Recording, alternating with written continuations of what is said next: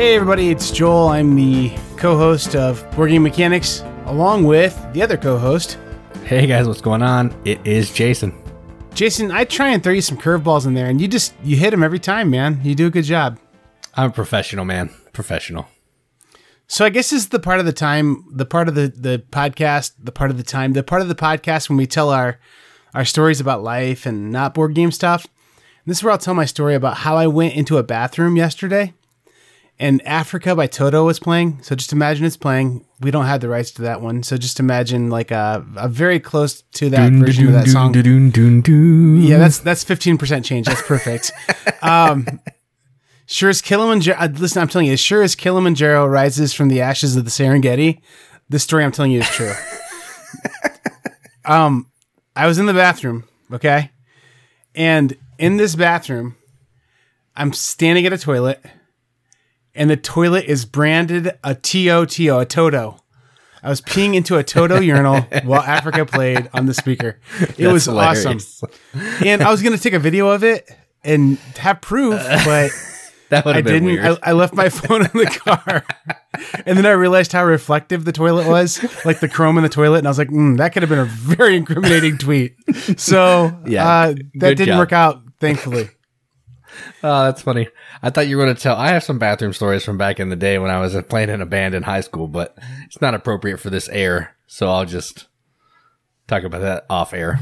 A marching band, huh? No, rock band, man. You were in marching band too, though. You played the sousaphone. I'm sure of it. Yeah, you're right. That's awesome. No, I, Uh, I wasn't in marching band. I, I, we didn't march, but I played the tuba. I was projecting there, Jason. Yeah. So all right, cool. Uh, hey, by the way, uh, do you want? You took a turn at, as singing a song there. I'm gonna do it now too. It's the most wonderful time of the year. Um, we're doing our top 100, Jason.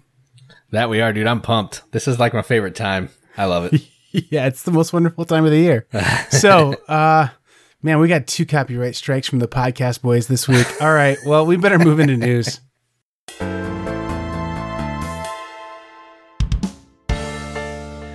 All right, so first thing of news I wanted to talk about, I have zero information, but all I want to say is there's a second or third or whatever, a new edition of Caylus coming out. Uh huh. And it's a new box. It doesn't have the angry guy judging you on the cover. So, and it has a date like Caylus 18 something. I'm not sure what the numbers are, but so that's exciting. You can maybe get a shiny new version of Caylus.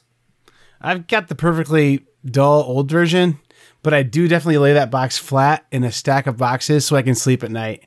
Because if I got up in the middle of the night and saw that guy looking at me, bad times. Yeah, I still haven't played this game. I need to play this one. Classic, man. I know. I just need to play it. All right, so the next game is on Kickstarter now. It's a roll and write, and it has a cleverly titled name called Rome & Roll. And it's hmm. from PSC Games. They do a lot of like war games and like minis games, so it's interesting that they have this one. But this is on Kickstarter now with 16 days left, $36. And the reason I put this on here is because one, it's a strategic roll and write, takes about 60 to 90 minutes. Two, it's from the designers of Dice Settlers and Anachrony and Dino World, which is a roll and write that I, I really enjoy.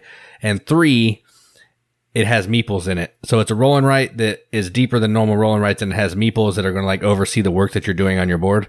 And I thought that was interesting. So I wanted to put it on here. So 16 days left. If you want another roll and write, go check that out. I no comment about if I want another roll and write, but cool. This one does actually seem pretty good. Yeah, it, it looks kind of neat too. Like I, if you're into roll and writes, but Well, I'm looking forward to them taking roll and writes and doing with them what we did with like Dominion, where like it's going to be a component in the game, but you're actually using that pad to like make a factory that's a bunch of other mechanics and other cool stuff going on. And I think that's coming probably, but I think it'll be incorporated into other games, bigger games as a part of them, and that'll be really cool. But it by itself, it doesn't really appeal to me that much. So, yeah, yeah, I think we'll I I think we'll get there. But this one might be cooler because the Anachrony is definitely not an easy game. Dice Settlers is not a light game. I don't think I haven't played it, and Dino World is actually a pretty complicated little roll and write. So those three games mixed into one could be kind of cool. Yeah, I love Anachrony. It's it's not going to be on the list tonight, but I think it will be at some point. Yep. Uh, I haven't officially played it yet, so it's not on mine. Officially. uh, the last game I want to talk about for news is another game on Kickstarter. I think this actually was on Kickstarter before because I feel like I've looked at this before, and it's called Above Top Secret, and it's by Three Mates Games. Um, it's thirty three dollars, eight days left, and what this is is a two player card game with a cool like Cold War spy theme. And what you're trying to do is you're playing cards. You have like a a front line that's protecting these bases behind it. So it's been done before, kind of. But you're trying to play cards to get to your person's ba- the other player's bases and take them all out before they take all of yours out. So it's just a two player little battle game with a pretty slick theme. So I wanted to talk about it. So above top secret, eight days left. Uh, this reminds me of when I had AOL back in the 90s. There was a subsection of AOL called Beyond Top Secret where you could like look up like paranormal stuff and like ghost stories and Bigfoot. And I think it might still be a website. Doesn't have anything to do with this, but that's how ADHD works, I guess. and still cool, I guess. oh, oh, Jay, one second. Jay. Ba, ba, ba, ba. Oh boy, I got some news coming across my desk here, Jason. Uh, yep, yep, it's official. As of the day of this recording, Unicorn Fever has closed. The campaign was successful, and all stretch goals received. So, uh, that's all. Uh, thanks, thanks for standing by with this news update. Uh, now back to your regularly scheduled program. Oh, that's that's cool, Jason. Unicorn Fever funded. Did you did you know that was a reprint of Horse Fever? Uh no, but it seems way awesomer. Yeah, it's essentially a, a, slick, shiny new reprint of that, which I think is kind of interesting. It's actually cheaper than Horse Fever if you get the full deluxe kit, even because Horse Fever is stupid expensive. Yeah, because it's out of print real bad. Yeah. Oh, wait, one second. Dun, dun, dun, dun. a second thing of news coming across here, Jason. Uh, in the mail today at the the Board Game Mechanics Western Studios, Fantasy Ranch arrived. Look for a review of that coming up in the next week or so. Oh, dude. Uh, I was going to ask you about that. Heck yeah, dude. yeah. And with that, we will move on to games we played. So I got to play, I actually had a good gaming weekend. I played about 10 games over Sunday and Monday. And because I had Monday off because I work at a credit union. And we like to we, we like to celebrate made up holidays, and that's what we did. So yeah, I Columbus Day doesn't feel good. no, it doesn't. And a lot of people were posting, you know, all the normal me, like stuff on Facebook. I was like, I kind of feel bad that I don't really care because I get the day off, but yeah. You were protesting by you were protesting by uh, spending the day playing Discoveries, the Journals yeah. of Lewis and Clark. Yeah, I played Lewis and Clark in all Native American themed games. That's awesome. Uh, Wendake, is that what it's called? I, if I had more of those, I would play more, but that's just not a theme that we use a lot. But no, it's not. It's hard. It's it's you gotta you gotta tiptoe on that one a little bit. yeah, you do kind of. It's it's a delicate balance. But one game I did play is about running a TV studio, and it's not the one that everybody's going to think, which is the networks. I actually played a game called Prime Time. So this is from Golden Egg Studios, and what this is is you are buying or auctioning for TV shows that are going to either be a single show, a mini series, or a, a long running series that's going to last the whole game. And you're also trying to get actors and talent like writers, producers, and cast to go with those shows. Then once you have your shows, you're going to put them out on your TV guide, which is a Monday through Friday like schedule. Then you're going to try to draft demographic cubes based on the day of the week that you put your show in. Each of your shows have certain demographics that they want to watch them, meaning different colors. And there are black cubes that are wild that can fill in for anything. You want to get the most cubes in your show to make your show the hottest, get you more points. You're going to get money for every cube that you can acquire over the week to have more money to buy more shows later. And every third round, you're going, so there's two scoring rounds. You're going to score points for your best show. If you can get all five different varieties of show in your TV guide. So yeah, that's essentially prime time. It has cubes, auctioning. I dig it. So if you can find it at half price books, that's where I got it for like five bucks. I say go pick hmm. it up. Gamer the networks? Yeah, kinda. It's it's it's more gamery for sure. Huh. That- It sounds interesting. Are the shows funny in it, like in the networks? Uh, they're actually like real show names. What? Yeah, I, I don't That's- know how they did that, but That's why it's five dollars. They had a cease and desist, probably. well, it's Get like rid of this evidence. yeah, there was this TV show that was an actual show name, but in the card it was referencing it was like a different type of show. So maybe that's how they got around it. I don't know. It was like Scrubs, but it was about janitors or something. Yeah, it was stuff stuff like that. Yeah. Huh. Weird. Uh cool. Um that's that's half price books is a good place to find some interesting little games. And I just got one in my neighborhood, so that's awesome. Oh yeah. Uh Jason. So real quick here, uh, this is a chance for I've got a cliffhanger here. Uh, this show is brought to you by our YouTube channel. Go over to our YouTube channel and subscribe. We actually are growing quite a bit over there. So uh, for real though, this is the YouTube channel doing well. Um, we're gonna have a bunch of really good stuff on there. I think going into Essen here because um, some people I think uh, got pretty serious about wanting to have some coverage going into Essen. So uh, we got some rush deliveries sent to us, and uh, so check check some stuff there uh, going into Essen. Um, some of the stuff that you're going to be reading about that's hot, we, we may have it covered here first. Uh, so that's that's kind of cool. Um, and speaking of YouTube, I just got a video up where we reunited the old band. My son and I did a review together, which we used to do forever ago. I've got some footage, tribute footage on there, a little bit to that. But he and I played Aeon's End Legacy, and this is one that um, we started and then didn't finish it. And so we kind of reset it even and started playing it from the beginning just to kind of get a feel for it. He and I played through the entire campaign in this thing in three days because it's just good. It's really fun. Uh, it's my favorite legacy game. I'll say that for sure. Probably my favorite deck building game right now. And playing with your son, doing something an experience with like your kid makes it better usually. But I think it would have been good anyway. I think it would have been good regardless. It's it's just a really cool deck builder uh, where you're kind of staging these spells and then there's really interesting i can't talk a ton about it because i don't want to spoil the game but there's cool narrative and all the different stages the different chapters that happen the different sessions they feel pretty unique from each other. Um, but you're constantly getting new sets of cards you can get. It's a deck builder so like you're getting new sets of cards you can put into your your deck that you're building. It's a deck builder you don't shuffle your cards too which is kind of interesting. Um, and then and then it has like i said there's st- staging mechanic. So you have these breaches on top of your character mat where you're putting these cards and getting them ready to like fire them the next turn but you can't cast them the same turn uh, as you stage them in the typical game so uh, there's obviously ways that that can get worked around and things but um, for, for like all extents and purposes like that's how you fire your your spells as you stage them and then you fire them off and there's all kinds of things you're trying to balance to keep the world from being destroyed. It's a co-op deck builder against bad guys. Really fun, really cool. And every time you'd open one of those little packages and legacy things, it would be a pretty good game-changing, startling kind of thing that would happen that made you go, "Whoa, cool!" Um, all the way through the whole thing. So, uh, Aeon's End Legacy, I really like it, and if you can find a deal on this one, I, it's my go-to Legacy game. I would I would say it's twice as good as the next best legacy game I played. Like it did it just really well. Yeah, that's cool. I think Rodder really likes this one too. He said it was one of his favorite legacy games too, I think. Yeah, it's awesome.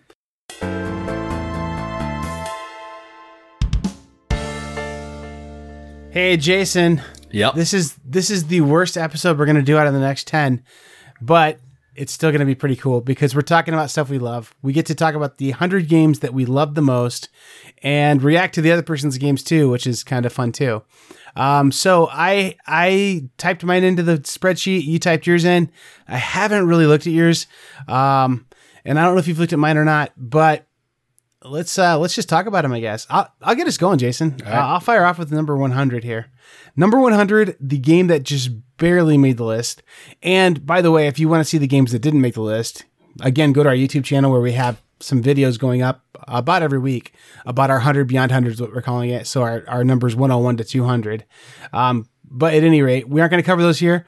We're going to cover our top 100. We saved the good stuff for here. So anyway, number 100, Jason, is for me Takenoko. I really like this game. It's a great little family game. You're playing with these hexes and you're basically getting canals dug so you can grow bamboo different places in different regions, then sending a bamboo over to eat eat eat the or a panda over to eat the bamboo, uh, to get a belly full of of bamboo, to make kind of set collections. And you're also manipulating how this gardener works to try and grow the bamboo better and things like that. So, uh, and then you've got ways that you want to lay the tiles out. It's just a neat little tile laying kind of set collection super cute, super adorable, little family weight and, and gateway type game. Takenoko, I, I, think it's my probably go to gateway game, to be honest. Yeah, I agree. Um, Katie actually played this with her sister who doesn't play a ton of games and she dug it a lot because well, I mean the cuteness factor really does help this game when introducing it to people. Like that panda eating stuff is adorable. Yeah, so, for sure. but yeah, this is a really good game. I played it with a bunch of non gamers and it's gone over like gangbusters every time. And it's got the bamboo that's like three dimensional, like stacks on top of each other. So it looks really cool on the board too. And the minis are painted in it. So super adorable game. Takenoko. And I don't hear much about this one anymore. So if you're new to gaming and you haven't seen this one, I man, I would strongly suggest you check this one out. It's I think an essential game to put in your collection, kinda. You own this one too, right? Yep, I own it too. Uh, I may talk about it later. Mm-mm, okay. All right. So mine 100, the worst of my best, is Dungeon Pets. So this is a game where you're trying to raise these little pets. You're trying to keep their cage clean from poop. You're trying to make sure they have food. You're trying to um, go out and maybe auction to get new kinds of pets. Uh, it's a euro through and through. It has really cute, weird little artwork. All the little monsters are coming out of eggs. They're kind of it's kind of cute and silly. Yeah. So I like this game. It's not as cute as Takenoko, but it's still cute. It's more complicated than Takenoko. Takenoko, for sure. Yeah. So if you want a good medium, I'd say it's a solid medium. So a medium weight euro with a interesting theme that doesn't get done a lot. Then check out Dungeon Pets, my number one hundred. So a couple things about this game that I want to mention. It didn't make my top 100, but that's a great pick. I like that game a lot. It's a super cute game covered in pentagrams, which is like kind of funny. yeah.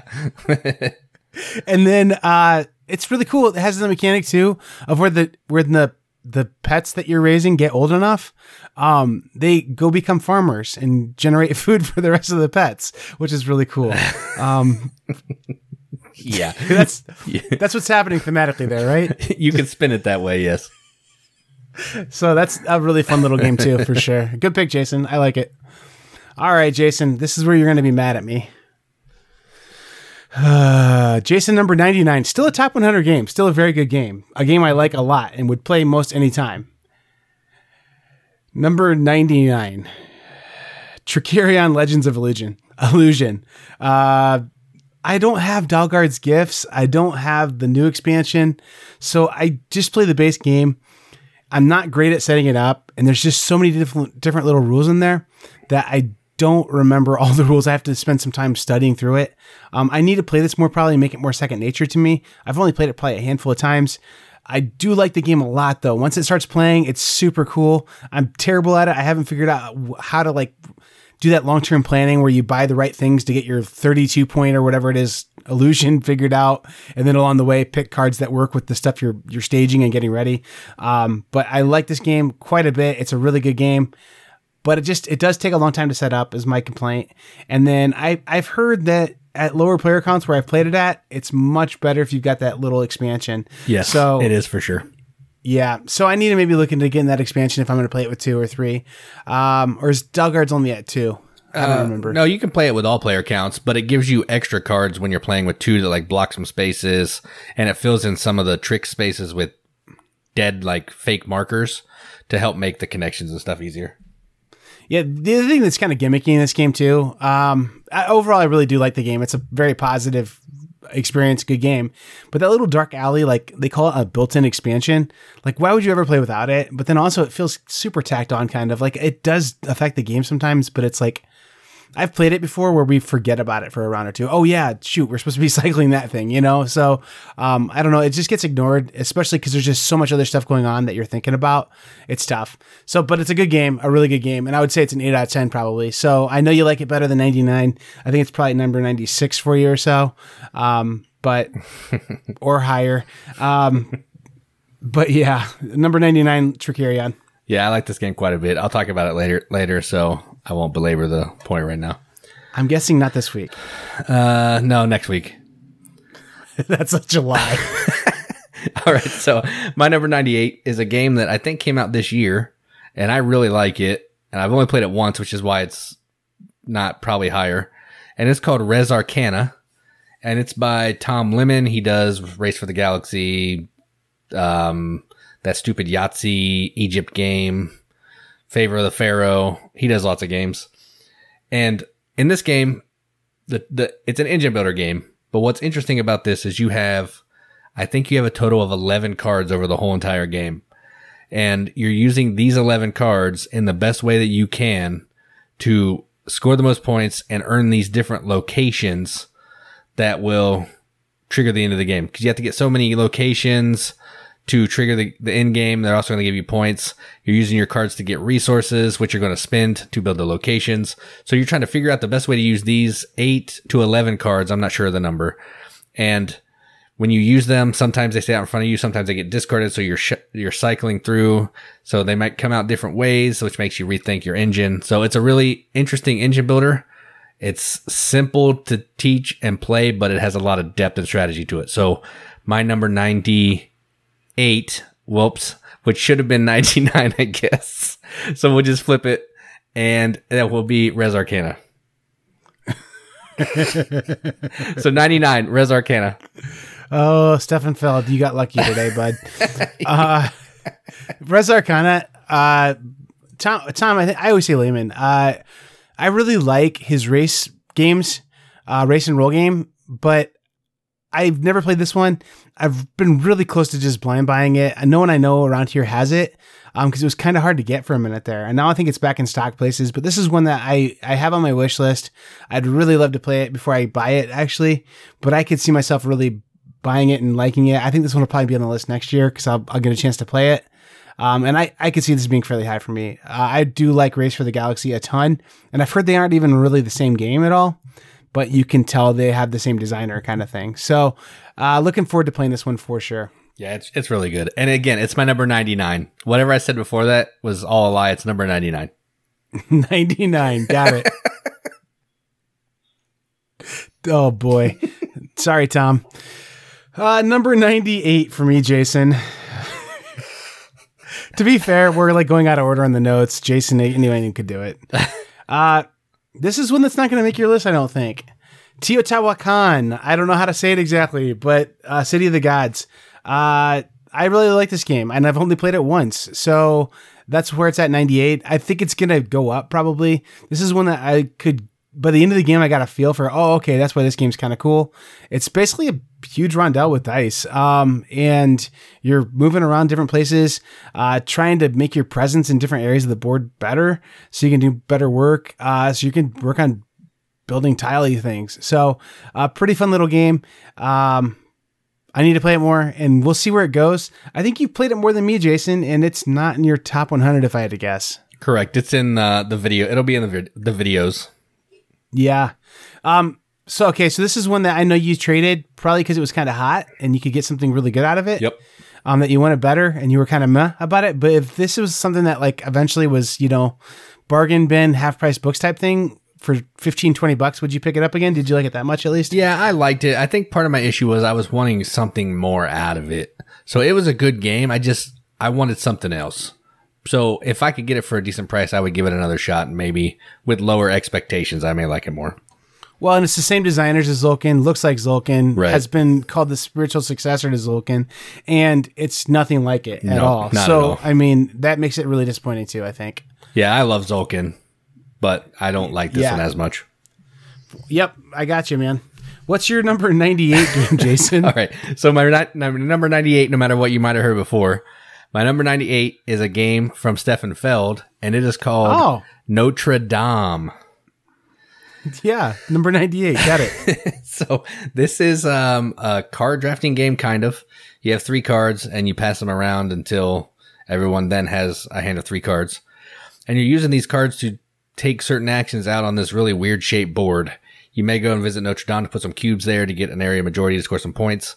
You might move this little carriage around to pick up these little tokens to score some set collection bonuses. You might fight off the rats that are going to inf- infest your town at the hospital. You might go to the park and just get some points. You might go to the bank and get some money. So you're doing all these actions with these three cards and I think it takes place over three or six rounds or something. I can't. I'm always real bad on that, but it's Stefan Feld. It's that similar thing that he likes to do, where you have a whole bunch of decisions that you can make and not enough time to do it. So if you like Stefan Feld and you like um, card drafting and you want a game that is fun for twenty bucks, go check this out. So my number ninety eight, Notre Dame. Yeah, this one's always like 65% off because I'm guessing MSRP in this game is maybe 40 bucks, but it's always really cheap. If if it weren't too soon, I would say it's like it's on a fire sale, but it's too soon, so I won't say that. So, um, it's okay. They're rebuilding. It's all good. This is the only game I know of too where it has one of the one of the things happening in the game is you're like dealing with a rat population, which is kind of weird too. Yeah, it is kind so, of weird, and they they mess you up real bad. Those things are annoying. It's a mean game. This is back in the mean. Stefan Feld doesn't like people era games. That's true. All right, cool. Number 97, Jason. My number 97 is Dice Forge. Ooh, and good, I'm a good little choice. surprised this one's so low, honestly. Yeah. Um, but this too. is what the machines told me. Um, it's a it's a really good game. I don't have the expansion yet, so um, I'm really enjoying the base game still though. So I don't. It's one of those things of I will get the expansion, but I don't need it yet. You know, um, because those even those bottom row of like faces I haven't really used all those yet. So, I mean, I'm just enjoying this game quite a bit. It's really fun. You're basically playing with these like Lego type dice where you pop out the faces and put new faces in, and it's a dice building game, and you're upgrading your faces um, to try and make your dice better. And it's really fun because it's like all about probability. It's all about trying to figure out how to maximize your ability to generate resources and points using these dice, uh, making things better. So, Dice Forge number 97. Really like this game. Yeah, I really like this game. I've played this. This is my most played game this year. I think I played it like 15 times or something. I have the expansion. I've only played the expansion once, but the expansion is amazing. But it doubles the length of time that you play the game. So it goes from a 30 minute game to a 60 minute game, but it does it doesn't feel like it. And what makes this game kind of awesome is you can play with anybody about anywhere. oh yeah, it's quick it takes five minutes to explain and you're playing. Yeah. To anybody. I mean, like I'm talking like this is one of those games I can play with my dad kind of games. So yeah. Yep. That's for sure. Yeah, I like this game quite a bit. Um, so my number 97 is a party game. Yep. First installment of the party game. And it, it is, but it isn't. It's more of a role playing game. Yeah, that's it's just that's it's true. a role playing game, which is also fun for you to have on your list. It's not really a role playing game. It, it's yeah. a party game, but it has a lot of rules for a party game, and it is called Ladies and Gentlemen. So, yeah. so in this game, there there are partners. So it, there's could be up to five teams of a male and female partner. It doesn't have to be male and female. You can have two males, two females, whatever. But there's a female side and there's a male side what you're trying to do is the males are going to work to earn money at whatever they're doing, collecting bank stocks or whatever. And the women are going shopping. And at the end of the day, the women pass the men all of the items that they would like to buy.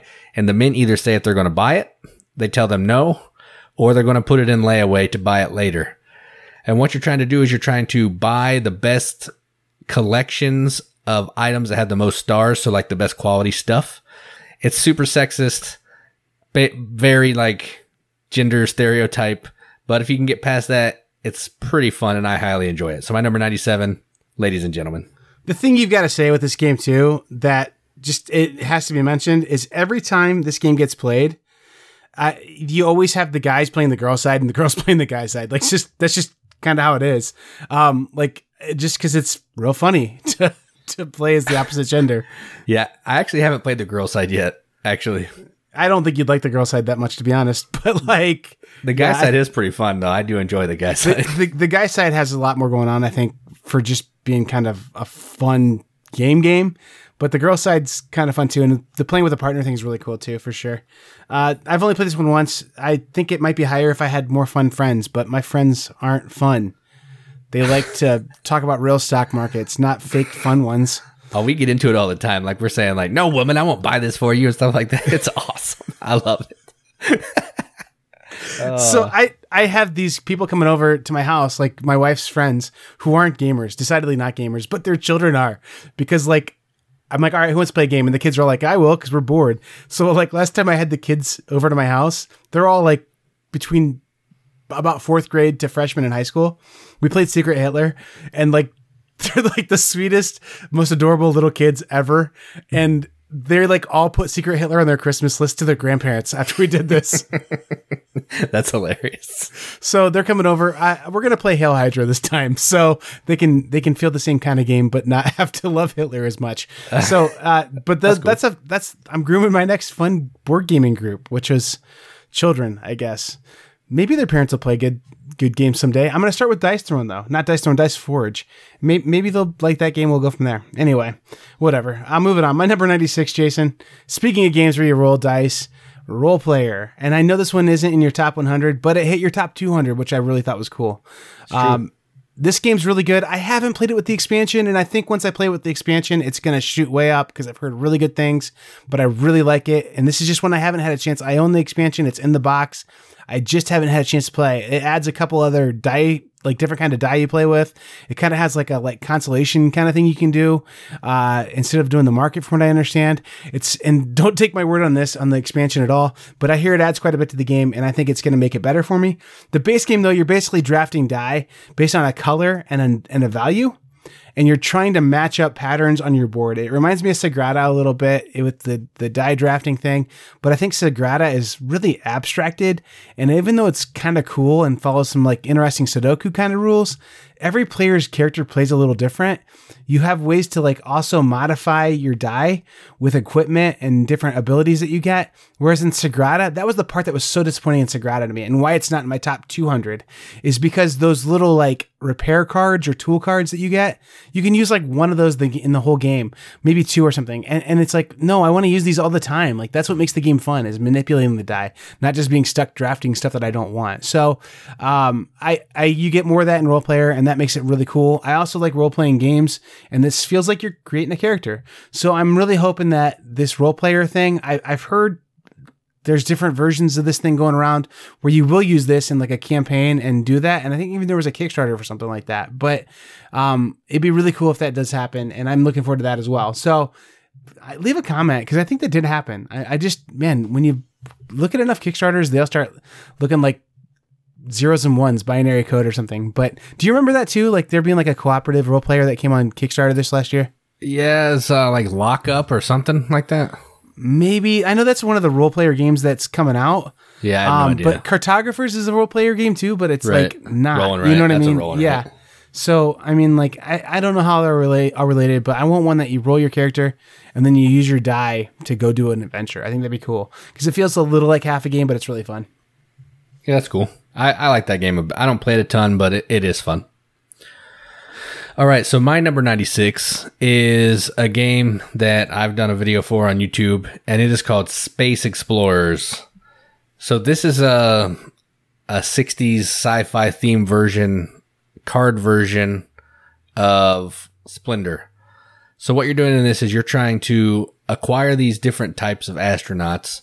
They're going to reference these five different types of industries that they do or like functions, which are represented by five different colors and you're trying to get enough of these diff of that color in each of the columns to be able to acquire these satellites, which are function like the nobles and Splendor.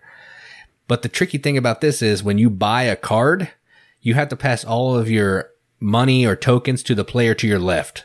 So it's a closed economy. And if the player who has all the tokens never spends their tokens, you're limited on what and how you can buy things. So it's, it's like Splendor, with more game going on, and I enjoy it way better.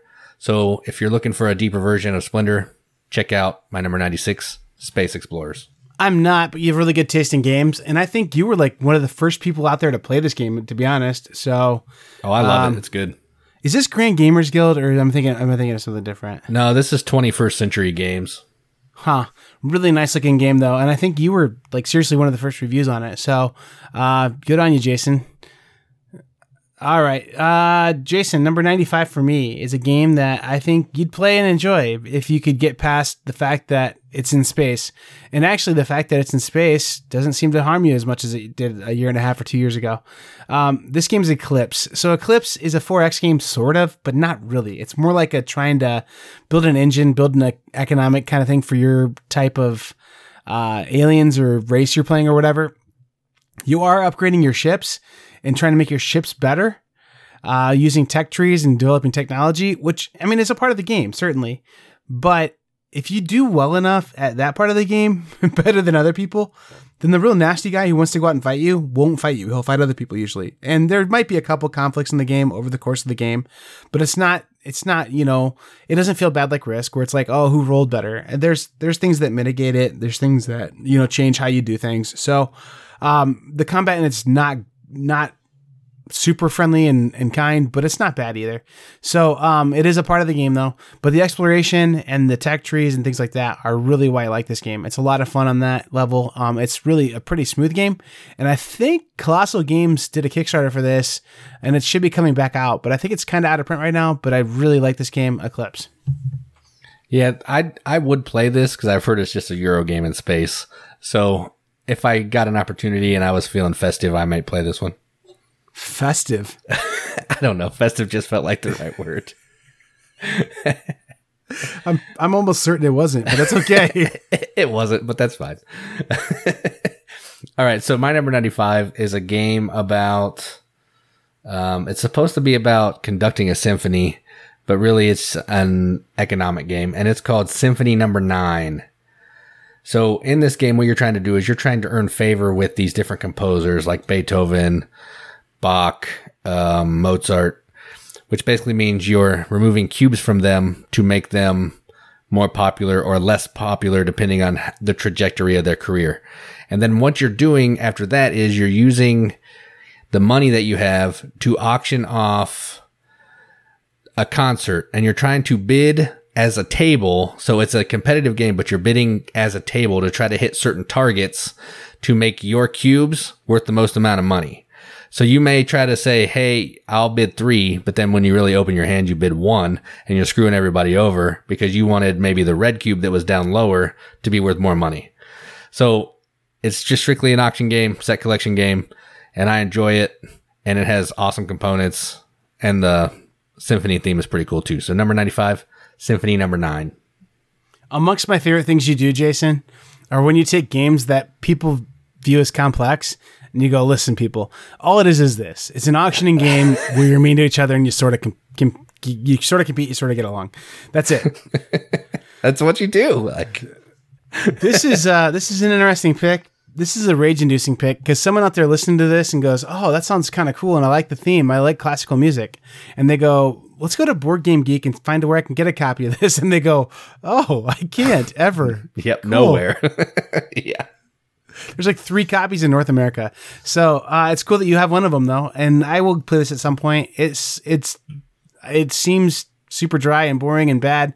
And actually, when I look at it, it reminds me of Shakespeare because that game seems super boring and dry yeah. and bad, but it's not. So, and it will appear on my list at some point. Um, it, it wait, this game is dry. I'll give you that, but oh, it's I'm not. Sure it's not bad. no, I'm sure it's good. I'm sure it's good, but it has the same table appeal as Shakespeare. To be honest, I mean, like that's my thing on it so anyway. Kinda. All right, Jason. Um, once there was this game called Russian Railroads. It was really good. It was pretty heavy, a lot of fun. And then they decided not to make it ever again. And we were all sad, so we couldn't play it anymore. But then you could get a clearance version of the game that was super light and did a lot of the same things called First Class All Aboard the Orient Express, which is a really good game.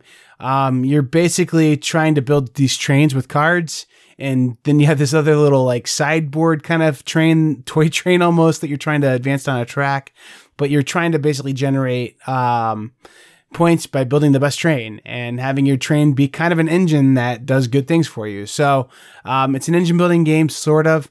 Um, it's like I don't know. It's it's uh, it's a neat little game though. You're building these trains, trying to trying to make the best the best sets of trains and Trains, trains, trains. I don't know what else to say really. It's kind of hard to explain.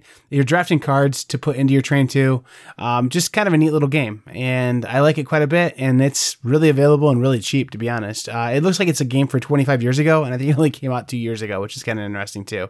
So, uh, all for first class, all aboard the Orient Express. Yeah, that's cool. I haven't played this one, but it, it does look kind of like my type of game, so maybe someday. Well, it's the same designer as Russian Railroads, I'm pretty sure. So that's kind of its pedigree uh, to try and maybe get it to the table for you. I don't know. Yeah, that's cool. All right, so my number 94 is um, a deck builder. It's like a re-implementation of one that came out, and it's called Clank in Space. Ooh, the in space one. Yeah, yeah, I like this one a little bit better because you can't do the go down, grab the first artifact, and come out and screw everybody over. So in this one, what you're trying to do is you're using these. It's deck builder, so you're using your crappy piddly cards to move in the spaceship to try to collect different types of credits, resources, keys, and you're trying to make it to this in the end of the spaceship, unlock this area, go in there, grab this. I forget what you're grabbing, but then you're trying to bring that all the way back to the start of the spaceship so you can have the most points and win. So it's essentially the same as Clank, but instead of being able to just go down and come back up, you actually have to earn a key, get down there, and you know everybody's kind of on level footing there. So I like deck builders. I like deck builders that have a little more going on than just playing cards. So that's why I like this one. So number ninety four, Clank in Space.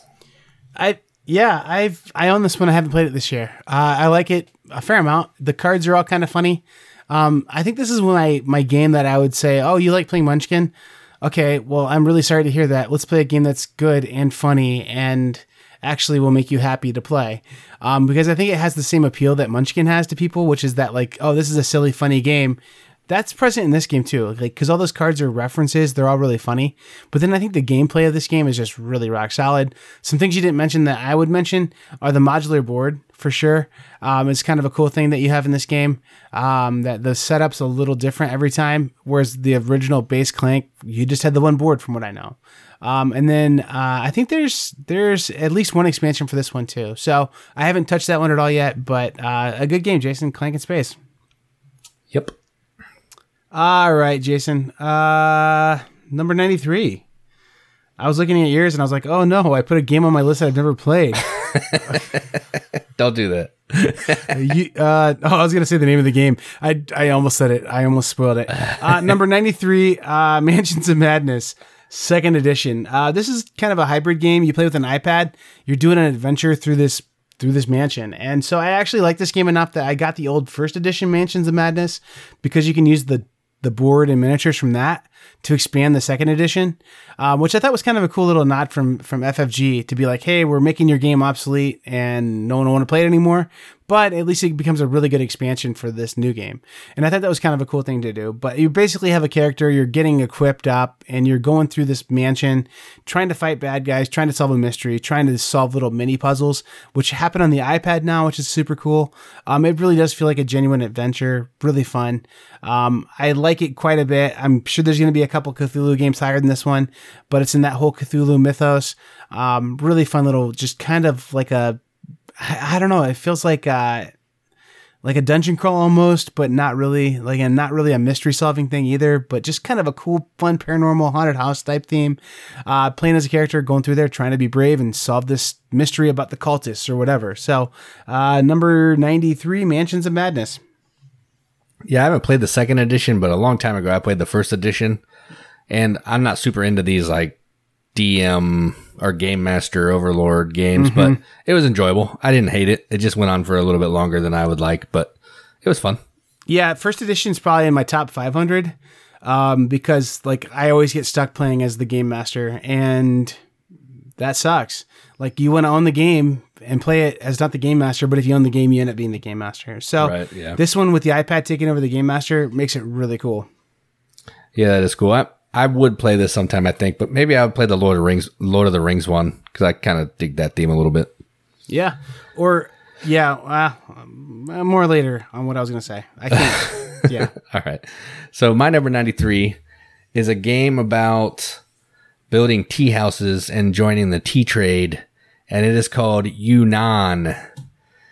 And what you're trying to do in this is you are trying to create a route from Yunnan across Asia to set up a nice tea trade route. And you're doing that by riding your horses into different territories, setting up a tea tea shops or trading houses to earn money from the emperor's little agent when he comes out and investigates the area. You can build bridges to make it short shorter to go to longer areas. If you can get to an area before everybody else, the emperor's going to give you gifts. But before you can build the routes, you're going to do a little bit of auctioning to get more horses, earn favor with the emperor. There are two other spaces, or get bridge sections. And so you're doing some auctioning and you're trying to build your tea route better than everybody else and earn the most points. I like auctioning apparently. So I enjoy this game. It's hard to find, I think, and out of print, but if you like network building and auction, check out Yunnan, my number 93. It's it's like all those games that are like on clearance. You can like basically get them for a dollar. Then people figure out they're good, and now they're like super rare and hard to find. Like Pret-a-Porter was at one time.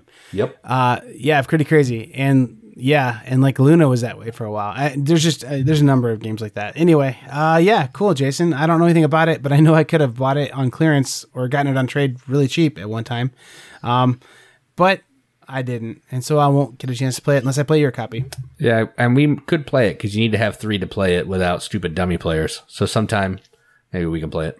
Can I be a stupid dummy player and play it still? I mean, you can if you want to. That's about all I know to do. Uh, yeah, that's kind of how I play too. uh, my number 92, Jason, is again, I almost talked about your game.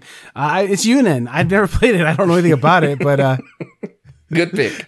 uh, number 92 for me is actually an IP. I didn't know this until much later. It's actually from a Brendan San- Brandon Brandon Sanderson Sanderson uh, novel called The Reckoners. Uh, it's a really cool cooperative game. I don't love cooperative games, but this one's you're you're doing dice rolling. You have different powers and how you use these different sets of die, and you have your own specific die that have different faces on it. But you're trying to like keep these underbosses from taking over the city, and then hit the overboss, the superhero who's actually super evil.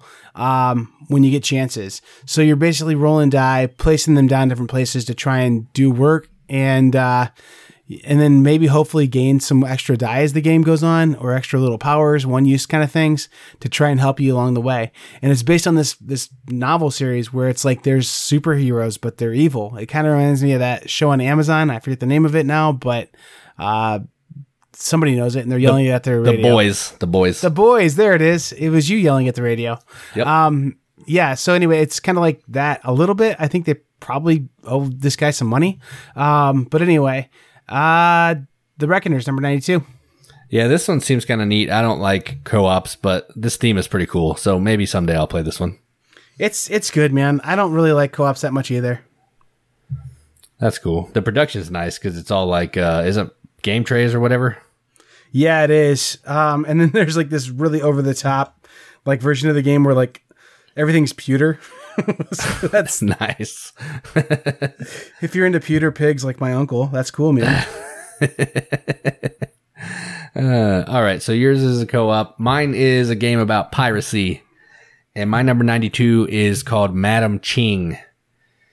So this is a, a Bruno Cathala game. I don't know how many people know this game, but I got it like super cheap on like a Black Friday sale. And what you're doing in this game is you have a hand of cards that are different colors and numbers. They go from like one to like sixty or something. And what you're trying to do is you're trying to move your boat across this map to get down to. I'm trying to think what area you're trying to get down to. Looks like Hong Kong, or I, I think you're trying to get to Hong Kong. And so, if you play, you're going to play a card. You have to play a, a any card. Every card you play after that has to be higher to keep moving your boat.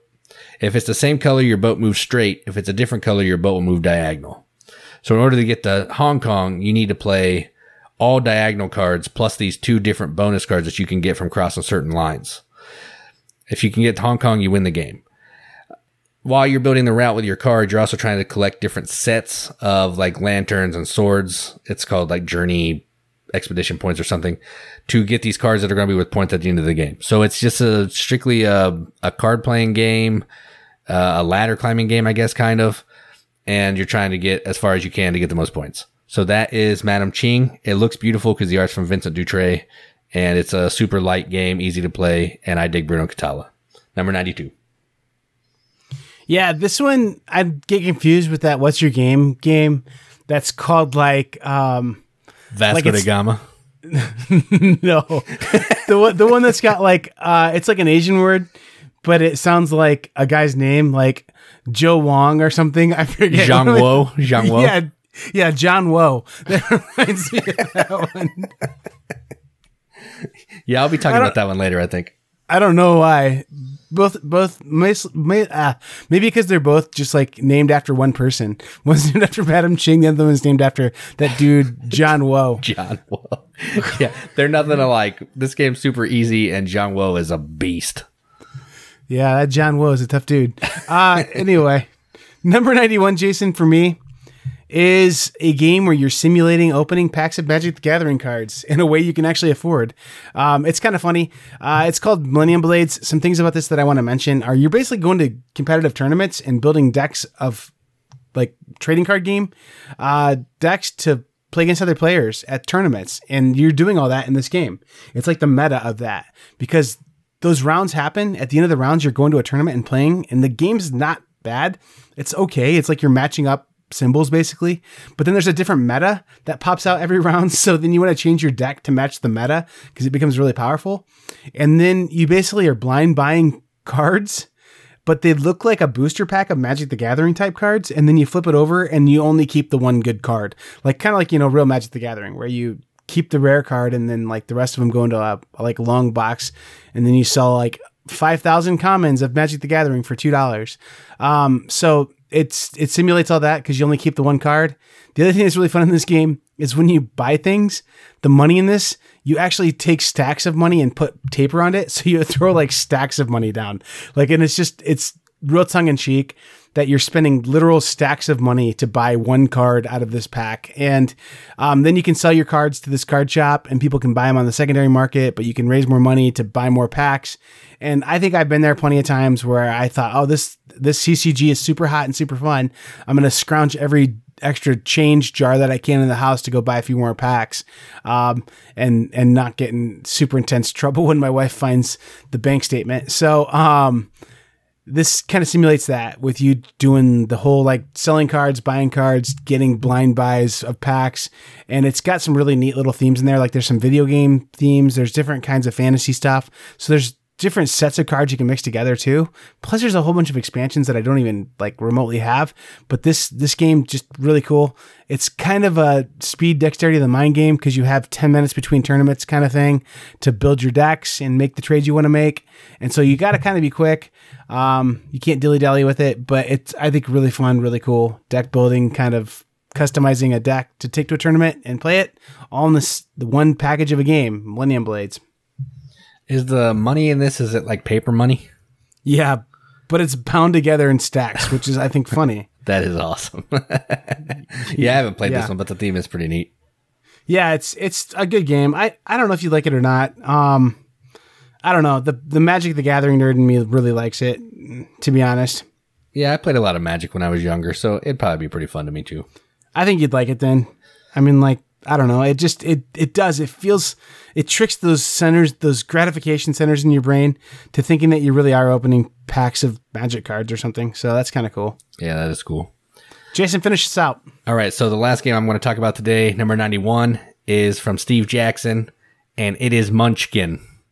No, just kidding. It is from hmm. our boy PDB, Philip duBarry, and it is Revolution. Yes. And this is the one of the two Steve Jackson games I like. The other one's Deadly Doodles, which is fun. But what you're doing in this game is it's an auction or a bidding game, I guess, and you're trying to bid to bribe these different officials to get your cubes out on the board to earn different area controls at these different locations to score points at the end of the game. The trick here is people can outbid you, different types of goods. So there's blackmail, there's force, and there's gold. I think that's the two thing. Yeah. The three things. You And- got the fists, the black envelopes, and the money. yeah, so the fist outranks the black envelope, and the black envelope outranks the money. So if you're bidding in those types of things, you could bid one of each, but they have a hierarchy. But if you bid the same thing, whoever has the most is the winner, just like normal bidding. The bad thing about this is if you lose your bid, you lose all your money. So that kind of gets people up in arms because they may go rounds and rounds without winning anything, which I think is kind of funny. But you just gotta go somewhere where no one else is going. So if you like mean auction games, because this one's pretty mean. If you like It mean is. bidding games with some area control and you don't mind not good art, then check out Revolution, my number ninety-one. So this game, eh, and actually, once you get the box open, it's not bad looking. That's true. That's true. The board's the board's pretty nice. And the player boards in this are amazing. Like some people need to take lessons from this game on how to make little like player shields. That's true. Because they're amazing. That is true. So the other person in the board game like media podcast, whatever uh, circuit that really champions this game and loves this game is Sam Healey. And he plays with the dumbest home rule ever, like that you get to keep your money. Yeah, like I think that lame. ruins the game. That's like lame. it really ruins the game. So I think that whole like I lost all my money makes you not go for the things you really need sometimes. And it's really funny because there's certain spots that are super obvious that you're like, oh man, everyone's gonna bid on that. So then nobody ends up bidding on it, which is Yeah. crazy. Yeah, because there's that one space that gives you just like ten points, and Right. like that's one where everybody wants to go, but no one ever goes there, or someone goes there every single time. So the other Yeah. thing that really was fun to me in this game, one of the times I played it with your wife and my, my buddy Jed, he he kept taking the ten point spot, and he was kind of runaway leadering it. It and was. So then your wife, who's like this like justice warrior of like, I'm not gonna let you do something easy and make us all look foolish, was like, I'm gonna go there every time. I don't care if I have to waste my force every time. I'm going to go there, and it was the funniest thing to watch them fight back and forth. Yeah, that was fun. And then poor, poor, like, in like, I feel like you guys probably ought to know our game group by now. And then poor Jim couldn't win anything the whole time we were playing. Yeah, that those are the people that get mad when they can't win anything. I think For it's sure. funny because that's the whole point of the game. It doesn't bother me, but it is kind of irritating though. And then there's certain people who don't respond to certain things too. So like the the newspaper won't respond to force, but will respond to blackmail, kind Right, of thing, you right, know. right, So that's kind of interesting as well.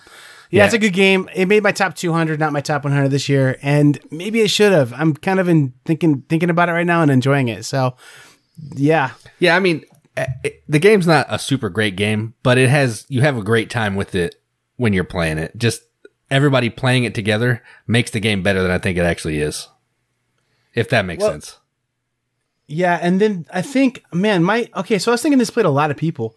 Like my box has three or four players on it, but I'm pretty positive that I've played this at f- more than that. 'cause I think the expansion the one I have with the expansion can play six, That's what I was thinking. It can play kind of high play count, player counts, which is kind of cool. and it's crazy at six. Yeah, for sure. for sure. All right. Well, cool. Well, this has been the first installment of our top 100. Uh, if you're brand new to us and you just came to us because of this, uh, cool. We're glad to have you. Uh, and we look forward to you coming on this journey with us. If you're a longtime listener, um, we hope we don't make you mad because we have some dumb stuff on our, our lists, I think. Well, at least I know I do. I won't speak for Jason. Yeah, I mean, it's the games I like. I don't really care what they think. Jason, I'm gonna listen. If, I'm gonna if you made it this far to the show, you get to know my number one game in the first episode. Okay, home stretch, baby, number one all time. Yeah, that would be crazy if that really was. I think num- the, we're gonna end on episode 100 being our top 10 games. If that happened, I got a feeling episode 101 you'd be hearing, "Hey, it's uh, Jason uh, from the Board Game Mechanics, and with me is uh, anybody but Joel because he doesn't know anything about board games." His number one game is a game all about rolling dice and seeing what happens. Yahtzee. It was Candyland, the gambling game. That's really what it is. I mean, yeah. Yeah. And as long as you're having fun. I mean, Revolution is essentially just screwing with people having fun. So, It's not your number one game either. well, that's true. That is it's true. uh, listen, that game's not my number one game either. So, what is my number one game? Oh yeah. Yeah, I have no idea. I was l- trying to figure out what your number one game was. I was like, dude, I have no idea. I'll share my list with you, Jason, so you can see it. All right, cool. We're gonna hang up now, so Jason can mock my list. Uh, All right, I've been Joel. and I'm Jason. Keep gaming. Keep gaming.